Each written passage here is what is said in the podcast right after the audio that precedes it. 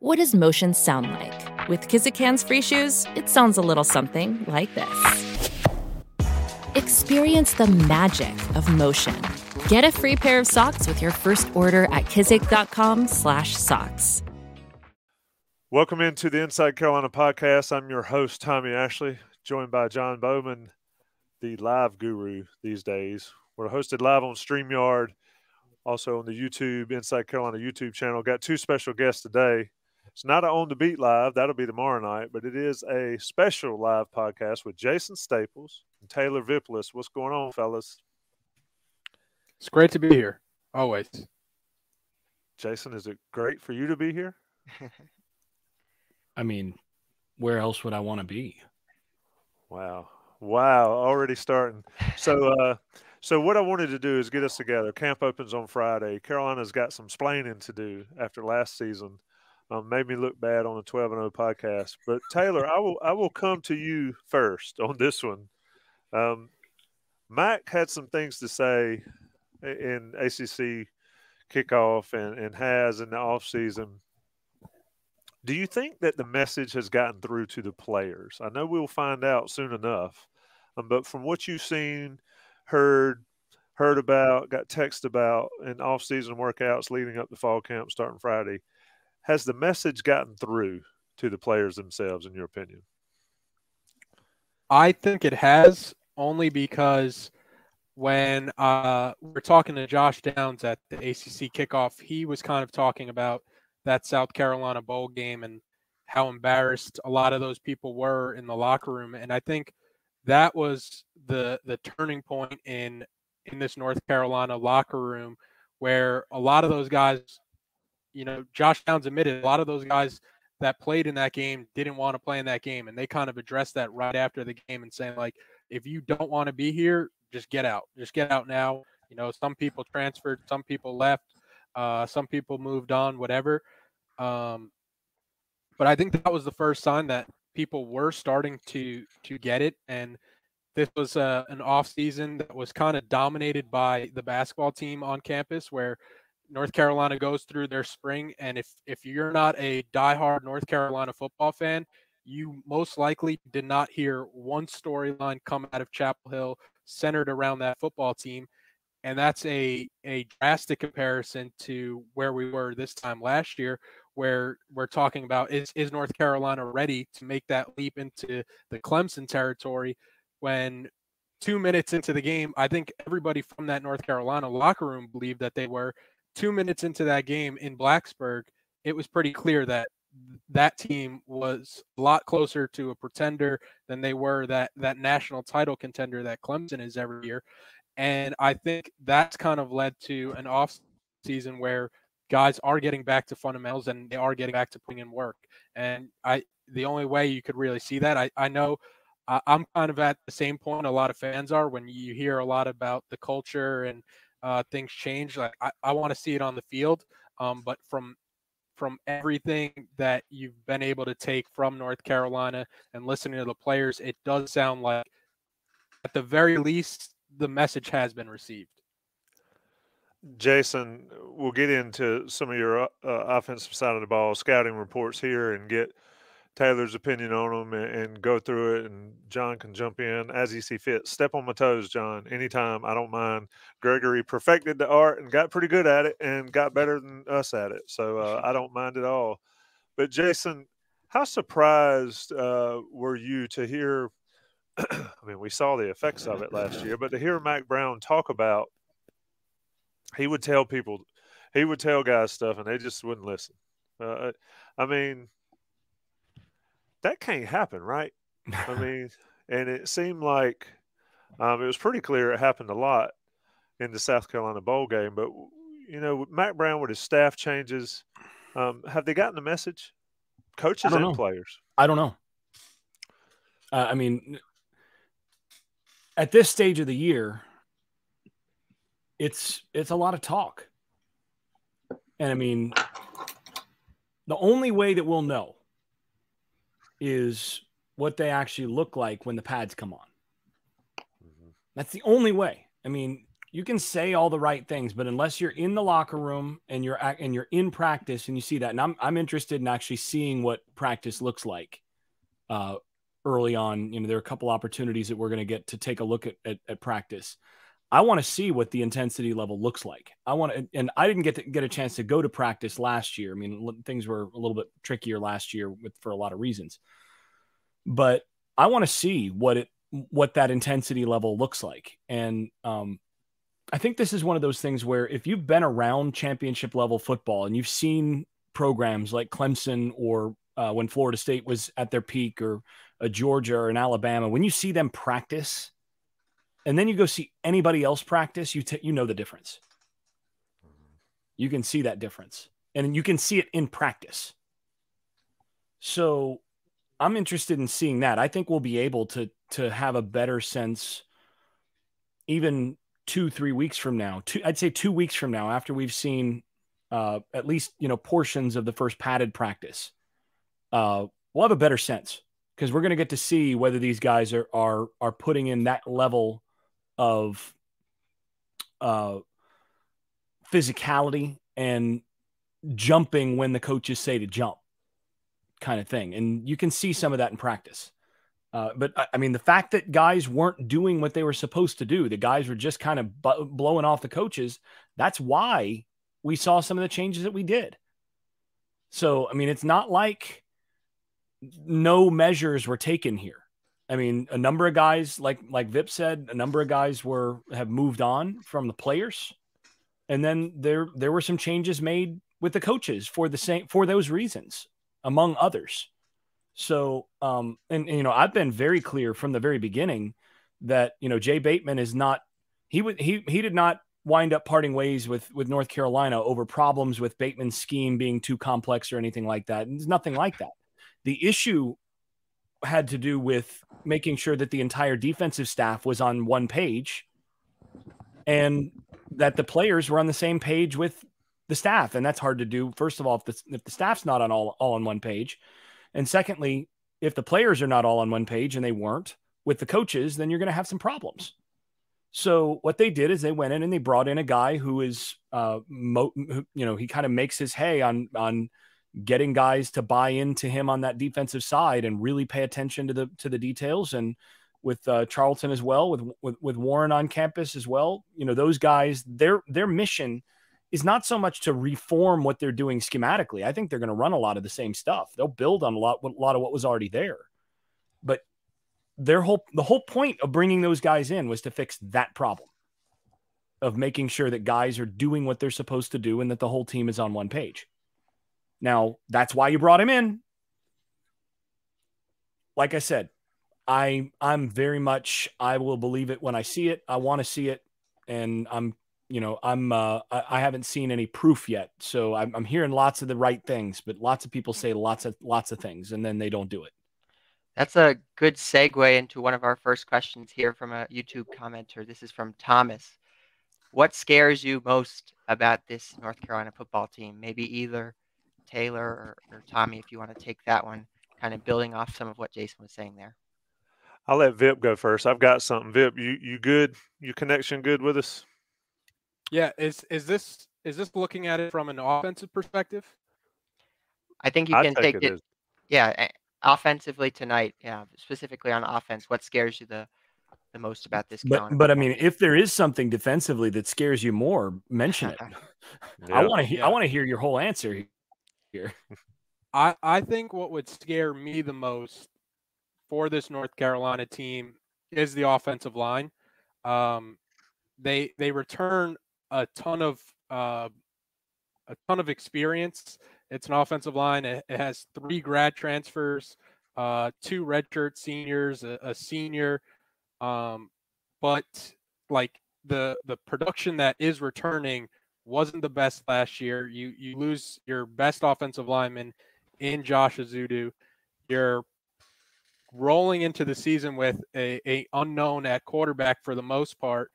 Um, and then it's it's just an offensive line that has kind of been up and down, and for the most part down for Carolina, and it's one of the reasons why they made a change at, at the offensive line um, coaching position. Um, so for me, that would be the biggest concern.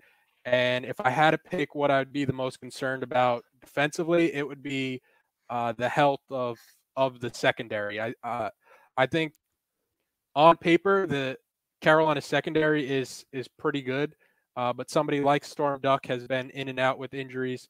You have somebody like Jaquarius Conley uh, coming back from an ACL injury.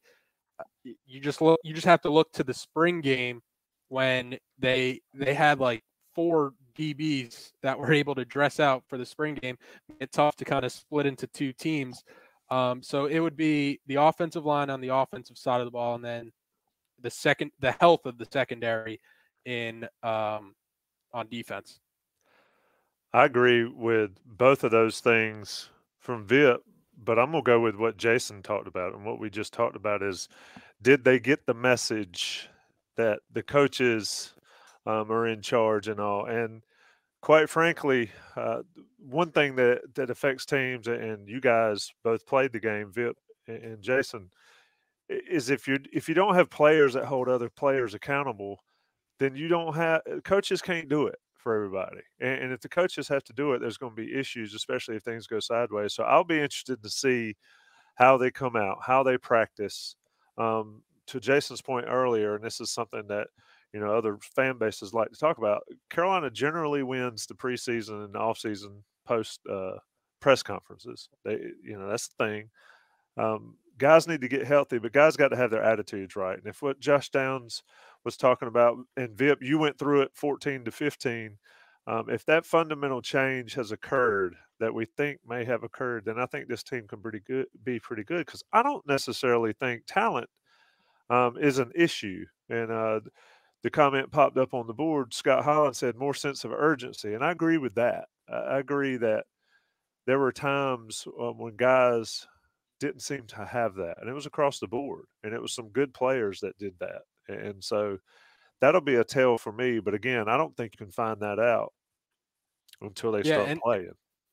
For, from the ACC kickoff, one of the things that Mack had mentioned uh, that's been an emphasis for this team this off season since since the last season really ended was um, it was PAT where it's passion, it's um, what's A? I'm blanking on A. Accountability, and then toughness. So they they felt like guys just didn't really love coming in last year for for whatever reason. Um, you know, you you put up 50, 60 points against Virginia. You think you're the best team. You don't really come after every practice with the same intensity. You go to Atlanta and you lay a, a terrible performance against um, Georgia Tech accountability. He didn't feel like when the things were going well, that players were holding others accountable when things would start to tail off. And then toughness. You you see them, they're up 10 points or whatever they were against NC State. They fold. It's a, a, first and two against Pittsburgh with a chance to win the game. They can't punch it in. Um, so that's been a point that Mack Brown's really been hammering home with with that passion, accountability, and toughness. Still can't believe that state game happened. I mean, if one guy makes a play, any one guy on anywhere makes a play. Let's get into the uh, previews. And folks, first question I got was something about quarterbacks. Those have not dropped yet on Inside Carolina Tar Pit Premium message board from Jason, and we're not going to drop them here but I will allow uh, Jason to tease them a little bit. Jason, I assume you've uh, done one for each of the three, Connor Harrell included. Um, I almost said Deems May, but Drake Maye, Jacoby Criswell, Connor Harrell. Let me ask you uh, just sort of a general question. What did you learn maybe that you didn't know watching these guys as in depthly as you were able to do over this offseason film, whatever. What what you learn about each one? Maybe that something Jason didn't know at the at the point going into it. Um. Well, I do think one one thing that stood out right away is that uh, that Maye's Drake Maye's footwork was horrendous last spring. I'm talking about just an absolute mess. Uh, and there had been a little bit of improvement into the season and definitely some more improvement in the spring. So he's getting better. So that's a plus. That's that's something that I, I wasn't sure about. Uh, and I think that, that there has been some improvement there. Uh, still sometimes in the spring game where you could see his feet and his eyes were not synced up and he he you know he his footwork causes him to throw all arm and then you know that's that that costs some accuracy at times but it was not nearly as bad as it was last year so he's progressing there that's something i wanted to see and i wasn't sure really about and then uh, got to see more of that uh, this spring so so that's a that's a positive um I think I was surprised. I mean, I was very surprised by the level of play that I saw from Harrell. Um, he is uh, he's a really smart guy. I mean that that's very clear from watching how quickly he was able to pick things up and the way that he was able to respond. I mean, they ran simple stuff for the most part for him in the spring game, but the the, uh, the level of command that he had and how decisive he was in in in making the throws that he did and getting the ball out on time, uh, knowing when to scramble, those sorts of things. And then, you know, some of the some of the bellwether throws that I have for guys. I mean, how accurate are you going to be throwing the scat route or the little swing pass, that sort of thing? For a lot of people, you know, they think of that as, you know, really easy throw. That's actually one of the harder throws in the game. I want to make I want to see a guy that puts that on the money every time. And, you know, you can see that with young guys right away. You can see a little bit about their accuracy potential there.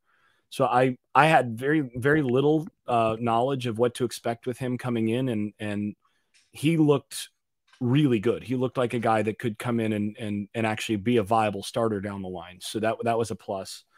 Uh, and then you know I knew more about uh, uh, about Criswell coming in, so there was less surprise or less that that you know less to think about there.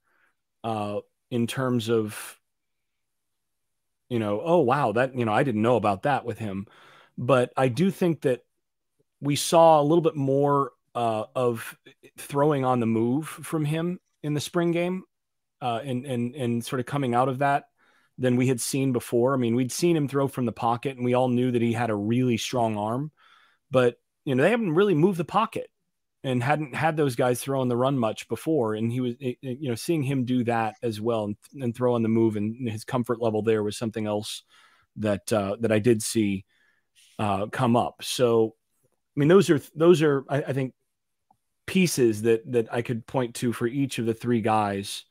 Uh, beyond that, there was not as much that sort of stood out that we that that I didn't know. Just certain things got confirmed or certain things uh, stood out more uh, for each guy, but uh, but I won't go into the full scouting report for each of them just yet, since uh, we're waiting to release those right before the season starts. You know how this works for uh, you know for for this kind of business. So, speaking of quarterbacks, I have a question for Tommy. Actually, Tommy, we all know your your favorite quarterback is the, the backup quarterback. How are you going to decide if there's a QB competition in fall practice if they the if they play two if they play two on the regular, it might be Connor Harrell. you know, I might just have to go out of the box. You know, man, Buck Buck started that like 15 years ago, or long. No, it's actually longer than that. 20 years ago when it was C.J. Stephens, um, and Durant and all those guys. Man, that thing has lived. I hang. I'm gonna get me a 12 and 0 necklace, and I'm gonna have a backup quarterback jersey. It's not gonna have a number on it. It's just gonna say backup QB. Vip, it what has have to- you? It has to be like that brown T-shirt where each one it's like the next quarterback. in the it's every quarterback that was ever the backup at North Carolina. It just goes one by one. yeah, that you know, you know, there should be there should be a T-shirt like that of all the of all the backups and heir apparents. But uh, you know, it's funny too, Tommy, is that you're getting a ton of uh, uh, you know, you've been we've we've all been piling on you since since the 12 and 0. But of all the people to to go out on a limb of 12 and 0, it's just it's just hilarious to me that it was you. Hey, Given who- your track record of like, oh, we- suck, and this is gonna be a terrible season, and Oh, we'll be lucky to we'll be lucky to win this. It's a must-win game, but we'll be lucky to win it. And then you you're the guy that goes out and does that. Now that's that's something that's going to hang around your neck for years. Vip, I, I, I need you to find me a guy. I need 12 and 0. It's kind of like that uh, Paolo Banchero whatever he had on his neck at a draft day. I need the same thing that says 12 and 0. Oh, see, I was thinking you were going like all turnover chain with it. Yeah, I could do that. You know, just something big, a big dookie chain with 12 and 0, and I'll wear it around. Vip, uh, what about these QBs? Uh, you know, Jason will release them at the last minute. It's like, you know, we don't get the full thing until uh, we'll see who runs out, who the last Jason uh, thing drops, you know, at 7:30 on the 27th. But what have you learned this this summer? Uh, maybe from talking to the guys and and hear about this this quarterback situation. I mean, look, we can talk all we want negative about uh, Sam Howell and leadership and all that, but the bottom line is, the greatest quarterback to play at Carolina, and now he's not there. And we've got three guys that we're here talking about, and Carolina's got to roll one of them out to start the season. Um, but somebody's got to produce for Phil Longo. Where where are you at this point? Yeah, the the level of concern from the players on North Carolina's team, it, it's not it's non-existent. And I think if it was even the the slightest bit of doubt, North Carolina could have taken a transfer quarterback. If North Carolina had some doubt about who the next quarterback was going to be, somebody like Josh Downs probably isn't at North Carolina, and that's not even from a, a NIL uh, tampering perspective. That's Josh Downs looking out for what's going to put Josh Downs in the best position to be a first round pick next year. So I think that was my biggest takeaway talking to some of these players on this North Carolina team that they're not worried about who the next quarterback is, whether it's you know Criswell or Maye. Um, I, I Mack Brown's kind of said it's a it's a two quarterback race. Um, just just with how much Harrell kind of has to um, still grow as a freshman. Um, and the training wheels still kind of being on him a bit. Um, but I think from a North Carolina fan perspective, you have to realize that this time three years ago, North Carolina was going into that South Carolina game not knowing if it was going to be Cade Fortin, Jace Ruder, or Sam Howell. And the, the same kind of conversations were happening, like, you know, what's going to happen? And it turns out that Sam Howell has, you know, a, a great year, a great UNC career. And I think when when you look at the the track record from Phil Longo, he's been an offensive coordinator. I have this stat. He's been an offensive coordinator for five seasons at the Power Five level. On average, they're the 28th team in the country um, when it comes to scoring offense. Ole Miss, his first year, they were 37th, then 41st. Then at North Carolina, it went 39th, 10th, and 16th. On average, 28th in the country that puts you at about 32 points per game. If if you're telling me right now that this North Carolina team could be 28th in the country when it comes to scoring offense and be a near top 25 offense with everything that all the question marks they have, I think most fans would sign up for 32 points per game and then hope that Coach Chizik has it figured out. So I think between I think between the UNC players' confidence in their quarterbacks and then – when you look at Phil Longo's track record as an OC. I, I, I, know it's easy for fans to kind of nitpick every every offensive decision that kind of comes out um, from North Carolina, but the stats do indicate that North Carolina has had a top 25 offense for you know a good part of the time that Phil Longo's been here, and e- even better, like a, a top 15 type offense. And I know I know Sam Howell had a big part to do with that, but this is still an offense where I think you can plug and play especially when you have somebody like Josh Downs anchoring the offense. Indeed, so I'm Staples. Gonna, I'm gonna I'm gonna jump in here too. The reason that they're not concerned about the quarterback position is, you know, on my assessment. So I will tease this. I, I, of all the things to look at on the offense, I'm not concerned about the quarterback position. Hmm. I think that, you know, I'll I'll take that a step further. I don't think there's going to be a be a huge drop off at the quarterback position from when Sam Howell was there last year. So, and I know that's saying a lot, but is that does that mean that you're going to get exactly the same level? No. Sam was a third year starter. but I think the quarterback position is going to be a strength for the Carolina offense. And you know, there are other concerns that are that are there on offense that may limit things a little bit more. But I think the quarterback position will be in good hands. They're going to be fine. I, I, you know, I think Howell's freshman year, or you know, is sort of the, you know, the kind of thing that that could be expected from what we what what we get from the quarterback position this year. The real concern that I have is, and, and I mean level of play, not necessarily numbers. I mean numbers are are dependent on what's around you, but my real concern there is is are you going to get the level of play that you need from the the receiver depth? You know, you've got downs. You know, Antoine Green has has you know sort of developed towards where he should. What about the rest? I mean, you got some real question marks there, and then you know, Vip, you already po- pointed out that there's question marks at the uh, at the line position. So when you're looking at those things, I, I, think there are other concerns way ahead of the quarterback position, and I think the quarterback position is going to be actually a strength for Carolina this year. Ooh, that's a that's a big one. That that might be on the same level as the twelve and zero. Oh. I, I do think I do think that the quarterback probably matters the least in Phil Longo, Longo's offense as far as production wise. But I, I, think I think there will be times where Carolina will realize how good Sam Howell was. There'll be times when folks realize how good Phil Longo is, and and so we'll see how that shakes out. Let me take a second and talk about Johnny T-shirt, JohnnyT-shirt.com. I didn't get it from Jason. I usually get the the grunt from Jason. But Johnny T-shirt certainly sponsors of the Inside Carolina podcast, friends of Inside Carolina premium subscribers, and of course they got all the swag you could ever imagine. I'm gonna steal a line from Joey Powell in the podcast I just listened to. If you if Johnny T-shirt doesn't have it, you don't need it because they've got everything you could possibly want. Carolina gear. Support them. Support them on East Franklin Street. Support them online, and go visit them and buy up everything you need. Football season starts in how many days? 50 days or less.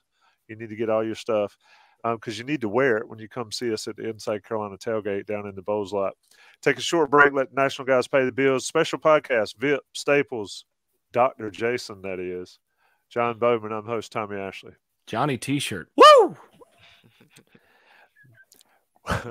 We're back with the Inside Carolina podcast. John Bowman producing this wonderful show. Taylor Vippolis there. Jason Staples getting loose in Doctor Strange room. Uh, John Bowman, I'll let you take over with some questions. I've got some more, uh, but jump in here and lead us where you may. Yeah, we're getting a lot of really great questions. I want to start the running back portion of the conversation here. We're getting a lot of interesting questions about UNC's backfield. Uh, just to orient us here, I want to throw out some stats as well. British Brooks averaged 9.52 yards per carry last season. Only had 31 attempts, though. So this is for Taylor or for Jason. How much pressure is on British Brooks, as Eric writes, to carry the running back backfield? Or do you think someone else is going to step up and kind of take the mantle as the season goes along? Go with it. I, th- I think, without a doubt, going into the season and throughout the season, British Brooks is is that number one back for Carolina. I think he kind of proved it that that NC State game and during the bowl game against South Carolina, where he was averaging every time he he touched the ball, he was averaging a first down. Where if if you do want to criticize the offensive coordinator and the offensive coaches, it's kind of like how come British Brooks didn't get more carries and he um, he he was on the sideline more than he was in the game, especially after that the big run that he had in South Carolina. I think it cut it to like 19 to seven, and then he had one carry the rest of the game, which was uh, the only first down Carolina got the entire game against South Carolina.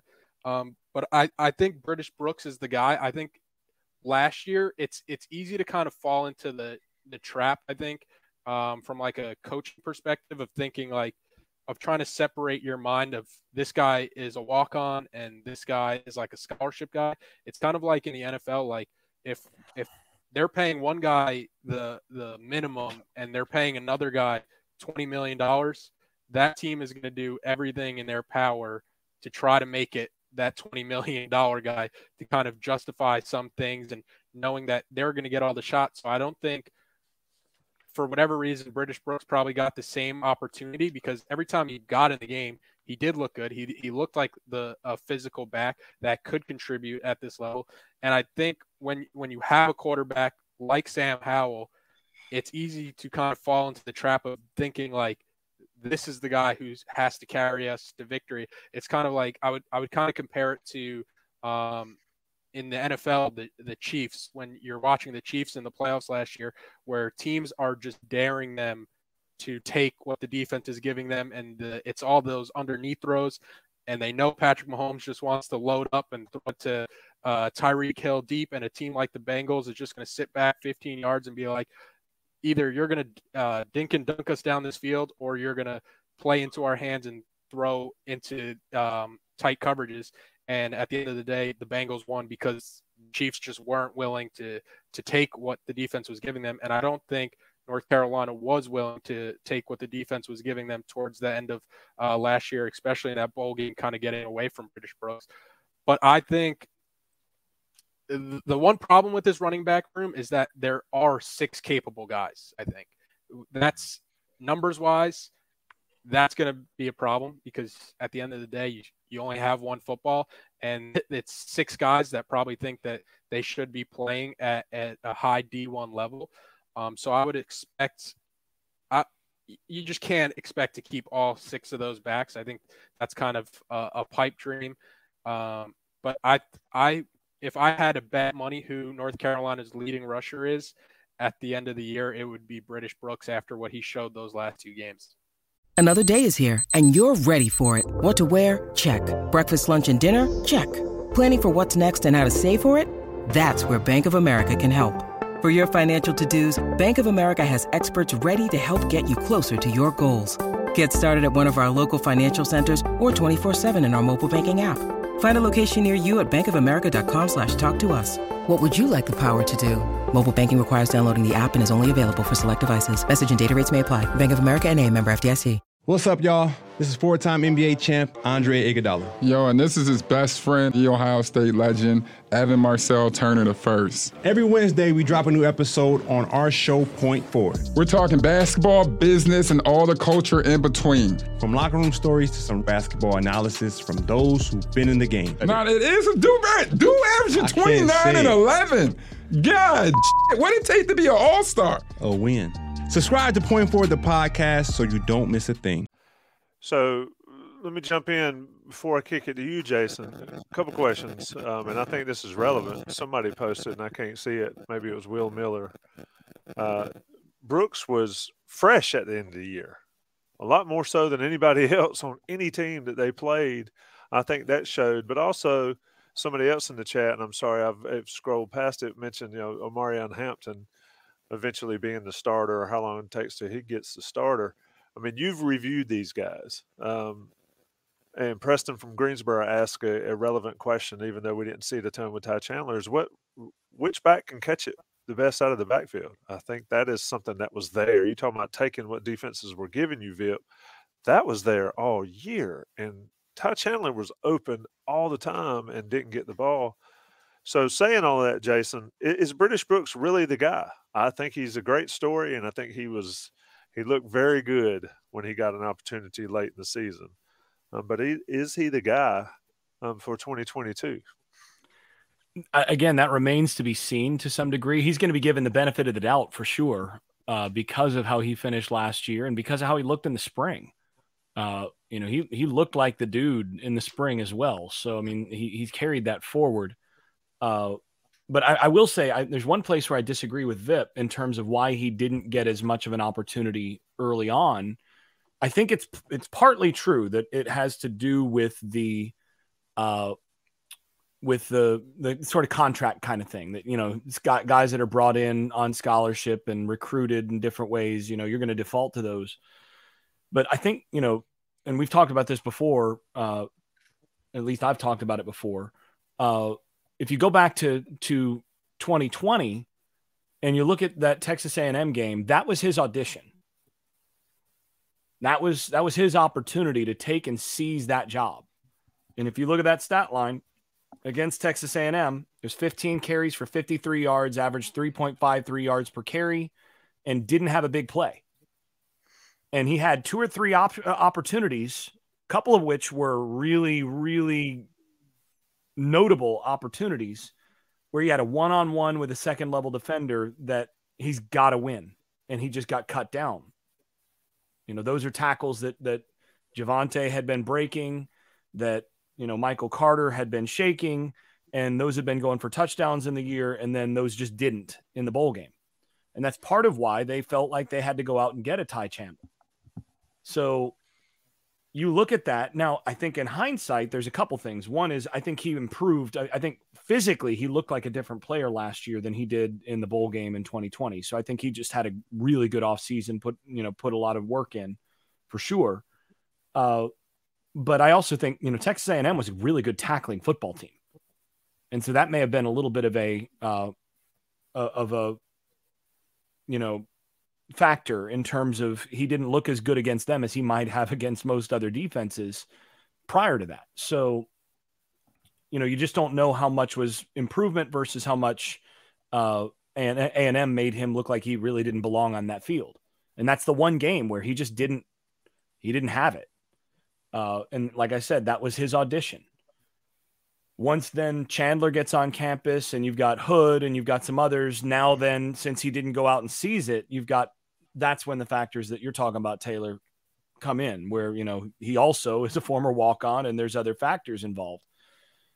And then he comes out and you know does what he does in the last couple games of the of the 2021 season, and he sees the job for the first for the first half at least of the of the 2022 season. So he's going to get every benefit of the doubt right now because it's it's a proven thing that he can he can make plays against a good defense or at least against an NC State.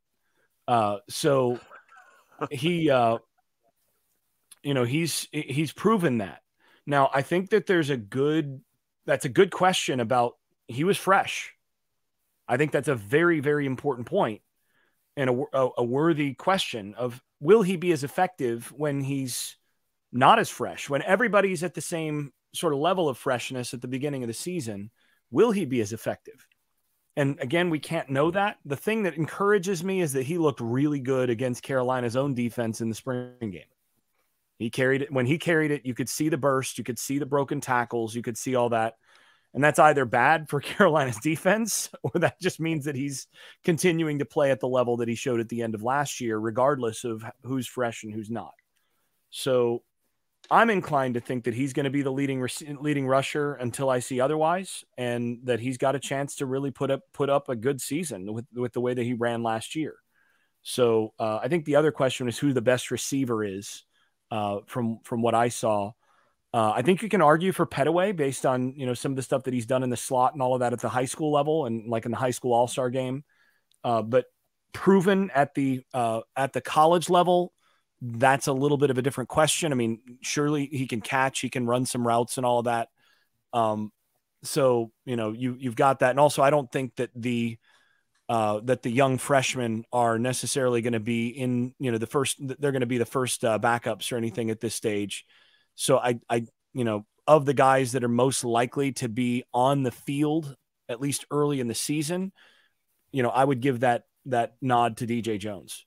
You know he's a guy that I think has proven to be more uh, more adept as a receiver out of the backfield. I mean, that was kind of his primary role last year at different points, is as a as a reliable receiver option when uh, when Chandler wasn't on the field. So he's probably the most versatile there. Uh, Elijah Green, though, also is a guy that you know he's shown that he can catch it. Uh, again, it's just a matter of who's proven it uh, more consistently. I, I, I don't think there's a guy on this roster in the backfield that can't catch. So you know I don't think that's a real concern. Uh, I think you're gonna see guys you know catch it out of the backfield regardless of who's in the backfield. Yeah, as we start to transition to the running back room beyond British Brooks, uh, I think it's important to keep in mind too. There's to be a lot of opportunities. Last year, Ty Chandler carried the ball 182 times, but Sam Howell also had 182 rushing attempts. Not sure exactly how sacks are factored in there, but it shows that's a lot of carries that are gone off of this roster. So I think that British Brooks will get his chance, but there'll be other backs who fill that void of all those carries that are lost. So Taylor, of those other backs in the running back room. We've already mentioned a few of them. Which one stands out to you as someone you're really keeping an eye on uh, this season? Yeah, it would it would probably be uh, Pettaway based on what what I've seen from him, but kind of like Jason was saying that I think the the default is going to be Jones early on when you're looking for that running back by um, committee type approach with with Brooks leading the way, Jones, and then seeing how quickly those guys pick it up. A, a lot of these guys, like like Hampton, correct me if I'm wrong, but Hampton wasn't there during the spring. Correct. So, so during fall camp is going to be the first time anybody has seen him at the collegiate level um, going live. And outside of the offensive line, transitioning from running back to high school to college is is a huge jump, and it's based off of pass pro. Like, Mhm. like a, a lot of running backs have not been in situations where where they're needed in pass protection. So I think that's something to keep in keep in mind when you're wondering like where some of these young guys are. Like that is a, a skill that is really hard to pick up. And for the past couple of years, North Carolina has had great running backs at at pass protection. When you think of somebody like Javonte Williams, who was like, if, if you're if you're a blitzer with your head down coming in on Javonte Williams, like you better keep your head on a swivel because he will plant you to the ground.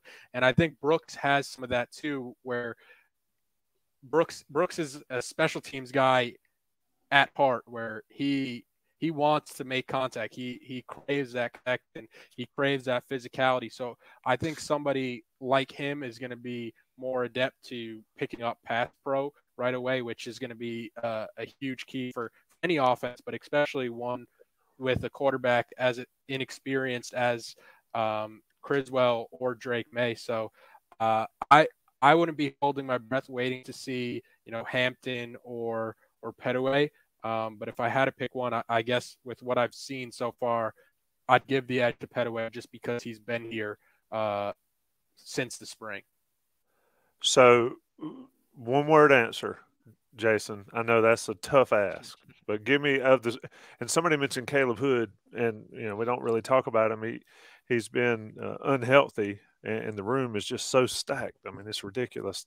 But give me one name um, in that running back room that has the highest upside this year? Caleb Hood. That's two words, and uh, it is one name. But why? Why does Caleb Hood have the highest upside of any running back in that room this year? Well, I think part of it is what Taylor said in terms of guys who are who haven't been on campus as long. Uh, it takes it takes some time to figure out pass protection and in modern offenses, the number one job of a running back is don't get your quarterback killed. That's the number one job that you have.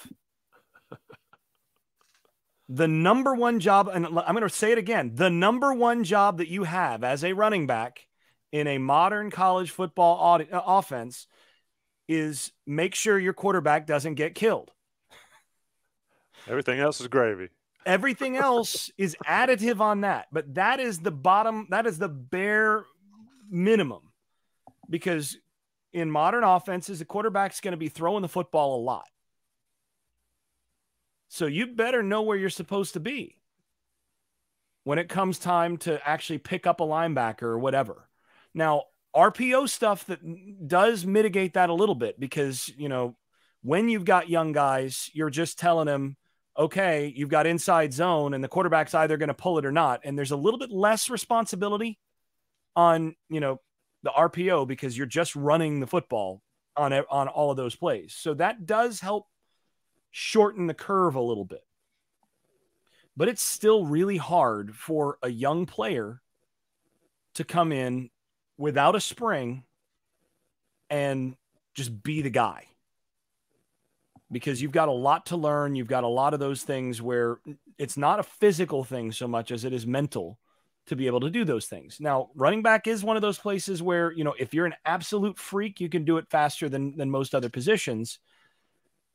But, you know, if Omarion had been on campus in the in the spring, I might have said him. But he he wasn't. So he's starting at sixth on the depth chart. And I would be surprised. I mean, he, look, the guy's a really good prospect, but I, I would be a little surprised if he got major reps early in the season. And if he was getting significant, you know, if he was in the rotation much this year at all, given the depth that they've got at that position. So, you know, I saw one of the questions in the chat was uh, how how many games before uh, before Omarion is, is is the starter, and I would say, you know, has has, has taken the starting job, and you know, I would say, uh, what probably thirteen, depending on whether you know this Carolina team makes it to the ACC championship. You know, thirteen games maybe, because I don't think he's going to be the starter this year, but I think next year he may well be the starter. I think he might be in the driver's seat to be the starter because I think long term the guy probably with the most upside is Hampton.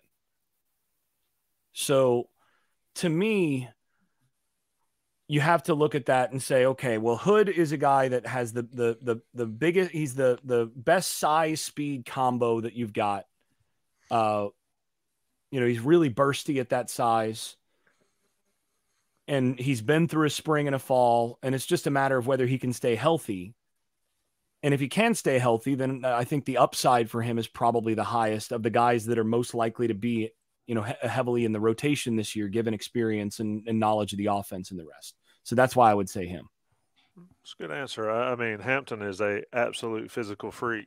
Um, I'm gonna be interested to see how it translates to the college level because I know what it did in the high school level and the middle school level, and it was not fair uh, at all on those two levels.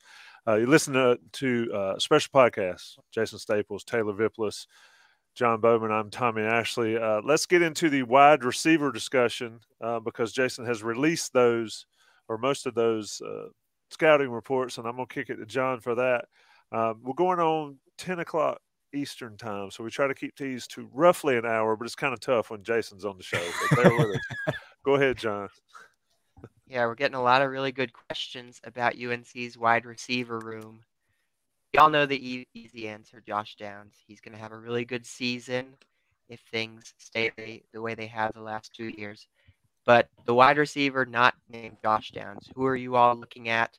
What young names stand out to you? Uh, maybe Taylor, we'll start with you there. Uh, as as a deep threat, the guy not named Josh Downs would be somebody like Antoine Green or Bryson Nesbit. I think those are the next two guys up in terms of um, a deep threat for this offense. You look at somebody like Antoine Green, whose yards yards per catch was actually higher than Josh Downs, just because of you know how many times Carolina is getting Josh Downs the ball. Antoine Green averaged 19.7 yards per catch, and then you have somebody like Bryson Nesbit who averaged 22 yards per catch. So I think when you're looking for the the best deep threats, it's Antoine Green, it's Bryson Nesbit. Antoine Green, I thought he came on pretty strong the the last six or seven games of the season. Um, I have his stats. The last six games against Power Five, 399 yards, 66.5 yards per game, four touchdowns. As your as your number two in the offense, I think I think you'd be pretty content with those numbers, especially with the numbers that that Josh Downs is getting and the attention Josh Downs is um, pulling. If if Antoine Green can kind of replicate that for an entire season, and you're looking at you know 600, 700 yards, uh, almost double digit touchdowns, kind of like the the offensive point that I was making before. I think North Carolina fans sign up for Antoine Green being at 700, 800 yards um, for a season. And then with somebody like Bryson Nesbit, I, am extremely high on Bryson Nesbit. I think if you use him right in the offense, he he has the high ceiling in that in that tight end room. Um, where if you use him right, I think I think he's an all ACC type talent. Um, you, you think of how football is kind of moving away from the traditional tight end that's attached. Um, he he has the the size where you can't really put a, a safety on him and or a, even a nickel. Um, and then he has the speed where if you're asking a linebacker to run with him, he's going to outrun and outjump a lot of the guys at that position. Um, when when you're looking at the tight end room, I, I think he has uh, unquestionably the highest ceiling, but somebody like uh, Kamari Morales, where he is right now, it's pro- he's probably like the safer option and and uh, the he's more of like an outlet type guy for this new quarterback. But I think if you're looking for somebody who's going to be able to stretch the field, it'd be someone like Bryson Nesbit. What sayeth you, Jason? I, I mean, I think Bryson Nesbit could be different. He he could be a different type receiver. Um, but is it Antoine Green? I mean, is it Andre Greene? Uh, who steps up? Is it somebody like Kobe Paysour? Paysour? You know, who is it on this? I think Antoine Green's a safe bet to be the second guy behind Josh Downs. If he's not, it's because of injury. Uh, and and I'll say this, you know, first six games, I don't think Green necessarily had a lower level of play. I mean, uh, there were a number of times where I was I was rewatching games and going, my goodness, Sam just doesn't pull the trigger on him. There were a number of times where he he would have been open for wide open touchdowns, and Howell just never looked at him.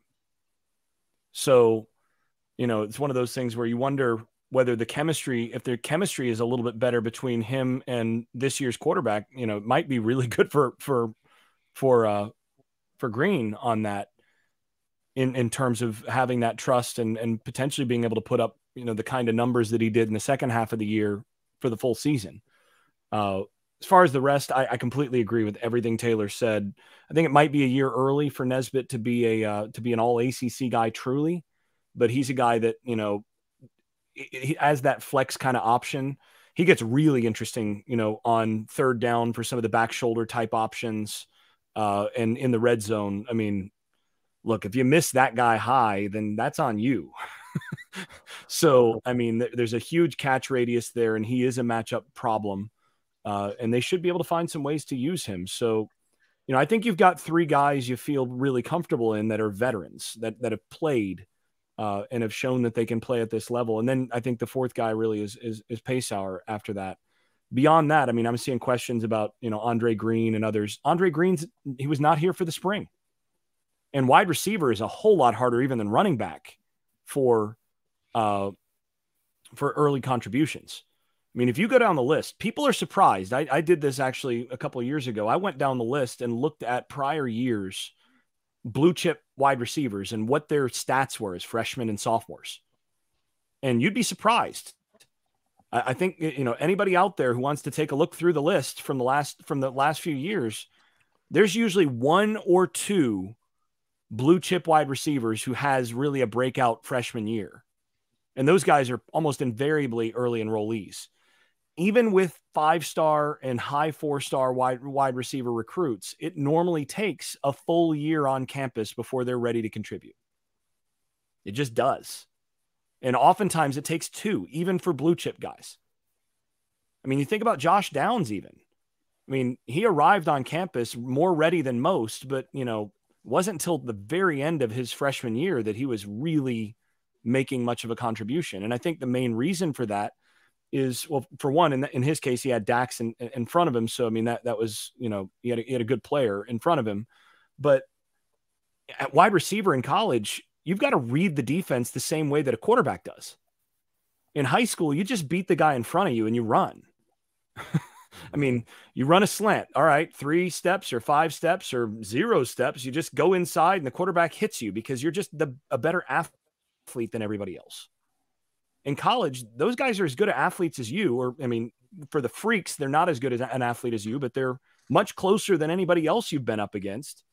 And you have to start winning with craft and you have to start winning with route running and being able to read defenses and go, okay, they're bracketing me here. That means I've got to slide this out in a half a yard, or I've got to, you know, I've got to stem this route based on this coverage look, or this is a single safety. So now I've got to bend this back to the quarterback instead of going to the corner there's all of these adjustments that you're having to make and you're having to run to grass and you know phil longo's offense is big on that on guys learning where the grass is and you run to that grass and you're adjusting on the fly and the quarterback's adjusting with you and guess what when the quarterback adjusts and he throws on faith and if you don't adjust properly with him that's a pick and your number one go- job as a wide receiver in college football is don't don't f- cause your quarterback to throw interceptions Running back, your number one job, don't get your quarterback killed. Wide receiver, your number one job, don't cause interceptions.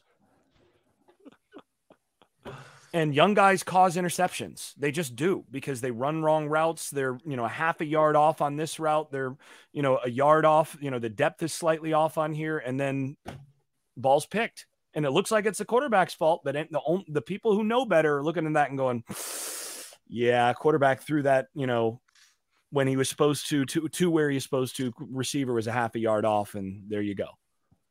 So I don't expect much generally from young guys there is some con- some concern about the depth though because they've got they're relying on some younger guys as well.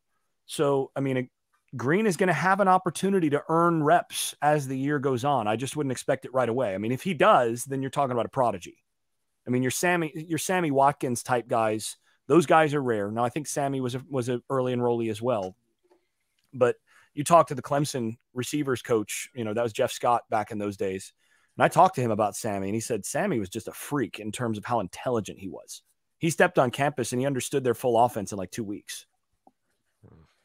So, I mean, that, and there, there just aren't many guys like that. You just can't expect that. So, yeah. Along those same lines, we've talked already about the QB room. UNC could have quarterbacks splitting reps the whole preseason camp. We have two former college wide receivers here how do you think that impacts the progression of the wide receiver room? Are they going to be able to build chemistry the same way as they would if they just had one quarterback in all of the main uh, practices this uh, camp? How would you sort of approach that if, if you were in that wide receiver room getting chemistry with different quarterbacks? I mean, I, I think it shouldn't matter that much, honestly. I'm, I'm of the view that, you know, you, you're supposed you you do get a little bit of a feel of playing with a guy after a while on some stuff, but you know you're you're having to make the proper read regardless, and you've got to be in the right spot regardless. Uh, you know, some guys will get the ball on you a little quicker. Some guys throw a little bit, you know, more catchable ball. You, you have to adjust to where certain guys tend to throw it, uh, and sort of how it's going to get on you. Um, but generally speaking, you can you can adjust to that pretty pretty quickly. It's not so much that uh, as a as a limiting factor as it is you know learning to play in a modern offense against good uh, against good defenses that force you to think while you're while you're actually running routes. That's the that's the bigger hurdle. I don't Taylor, you may have a you may differ with me on this. Yeah, yeah, I would echo exactly what you said, Jason. Um, I think it's tougher on the quarterback's perspective um, mm-hmm. than it is for the receivers. Like a quarterback has to know, like, you know, this receiver's a lot faster. Like I might have to let it go a little sooner, or you know, this guy's a little slower coming out of their breaks. But for the most part, like Jason's saying, like it's the receiver's job to make the quarterback right. And like thinking back to when I was at North Carolina, um, we we had times where we had two quarterback systems uh, with Mitch Trubisky, Marquise Williams, and if if you talk to any of the the receivers at the time, like you you couldn't really tell a difference when when Mitch was in or when Marquise was in. And I think those guys did a good job of kind of uh, making it a non-issue. Um, but I think the receivers at the same time kind of took it upon themselves to be like, let's make sure we're good before we start worrying about, you know, who, who's the one throwing us the ball and try to make them as right as possible. Um, but I, I was thinking, I guess North Carolina fans can be a little, um, can be a little, um, I bias isn't the word when it comes to freshman receivers, just because they've seen freshman receivers kind of come in and contribute right away. Like I think you look at somebody like like Quinshad his freshman year, where he has he goes for over 700 yards his freshman year. Somebody like Switz who came in um, and contributed right away as a freshman year, his freshman year. But I think those teams had more of a need for immediate contributions at receiver, um, where like Jason mentioned, the, the perfect example is somebody like Josh Downs, who's you look at him now and you can make the argument he's the he's the best receiver in the country if if it's not the uh, the receiver from Ohio State um, in terms of returning production or or Jordan Addison, I guess. Um, but right now, I, I don't really see the need to try to force a a freshman like uh, Andre Greene, who's just now getting to campus and just now going through his first collegiate practices to get up to speed when you have somebody like Josh Downs. A lot of the talk this offseason has been Josh Downs getting more comfortable going out wide. And when when you see him out wide, I think Jason hit the nail on the head that you would see somebody like Kobe Paysour. Uh, I think JJ Jones is a good guy that you could rotate in, but outside outside Green, Paysour, um, Downs, and Jones, I, I, would be surprised outside of an injury um, if you if you see really any any contributions out of anybody outside of those four, any major contributions. Well, and, and you brought up Switzer, for example. I mean, Switzer had 341 yards as a freshman. That was a really good season. But I mean, yeah. that's still 300, 340 yards. I mean, it's not like he lit the world up and, you know, he's now the number two receiver, number one receiver on the team. He was a supplementary player on that offense and was an important one. But where he really made his his his biggest contribution day one was as a returner. Yeah. And, you know, that's something that's just, you know, you catch the ball and it's instinct and you learn to set your blocks up. Uh, and, you know, Jaxon uh, Smith-Njigba at, uh, at, at um, Ohio State, you mentioned, you know, he might be the, the number one receiver in the country if it's not Josh Downs. You know, his, his stat line as a freshman, nine receptions for 49 yards and a touchdown. I mean, that guy's a freak. But as a true freshman, he sat I mean, they had a they had a wealth of riches in front of him for sure. But and even Quinshad, I mean, you you look at his numbers, and you know they were they were good. I, I can't remember. I think it was like 300 or 400 yards as a freshman. That's a great freshman year. I mean, if you if you are a, freshman and you step into an offense that's a pretty good offense, and you put up three 400 yards as a freshman, you're probably an NFL guy. So, you know, kind of set that as your if you if if Carolina gets 350 yards from from Andre Greene this year, that's a really good sign. I mean, I think that means he's a good player. But, you know, if you expect him to come in and be, you know, the 750 800 yard guy as a number 2 or number 3 option, that would probably be a number 2 option for that. I think you're you're setting the bar of expectation too high. That doesn't mean it's impossible. I mean, Sammy Watkins put up what 1100 yards or whatever in his first year.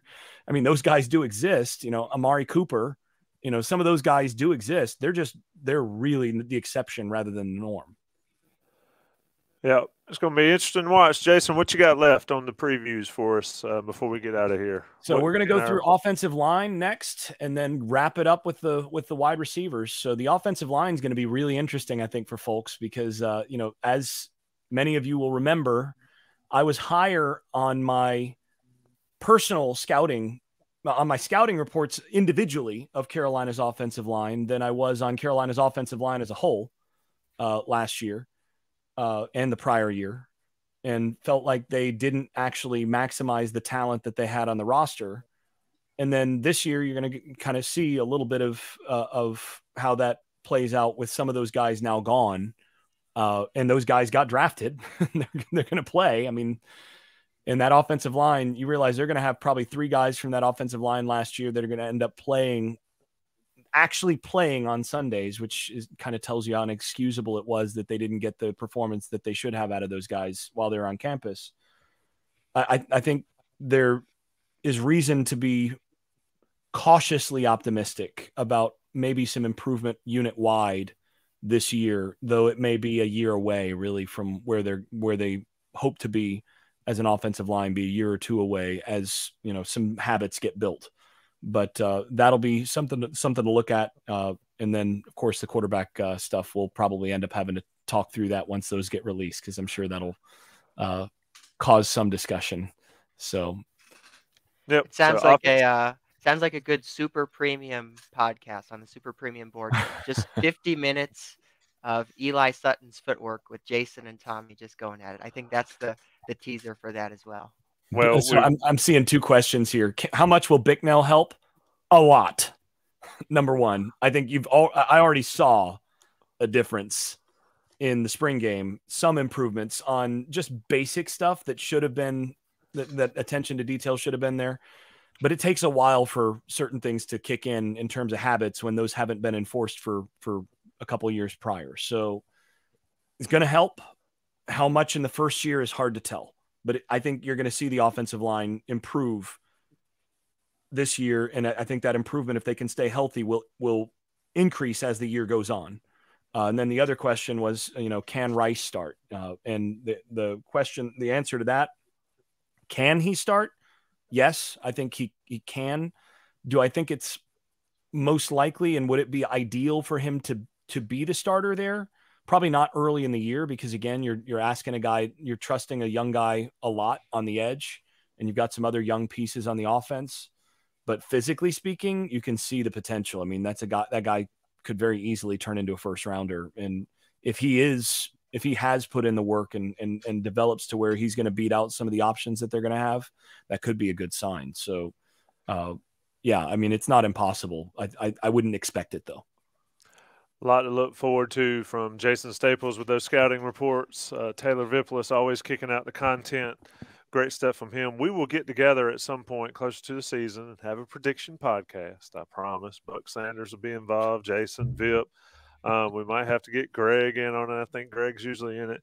John, you might have to just sit back and watch us all crash and burn. Uh, it's usually fun to do. Um, we got to figure out how to do an Excel sheet so we can share the screen, all that stuff, so we can have it um, forever um, put out there for everybody to forget. I'm seeing um, the 12 and 0 comments coming in. September 13th. Yeah. People, uh, you wanted it, you asked for it, and then you bit my head off for it. So, anyway, I'm going to get out we're of gonna, here on this one. Tom, Tommy, we're going to get you a 12 and 0 chain, and then we're going to bury it and kill like the turnover chain in, in South Beach.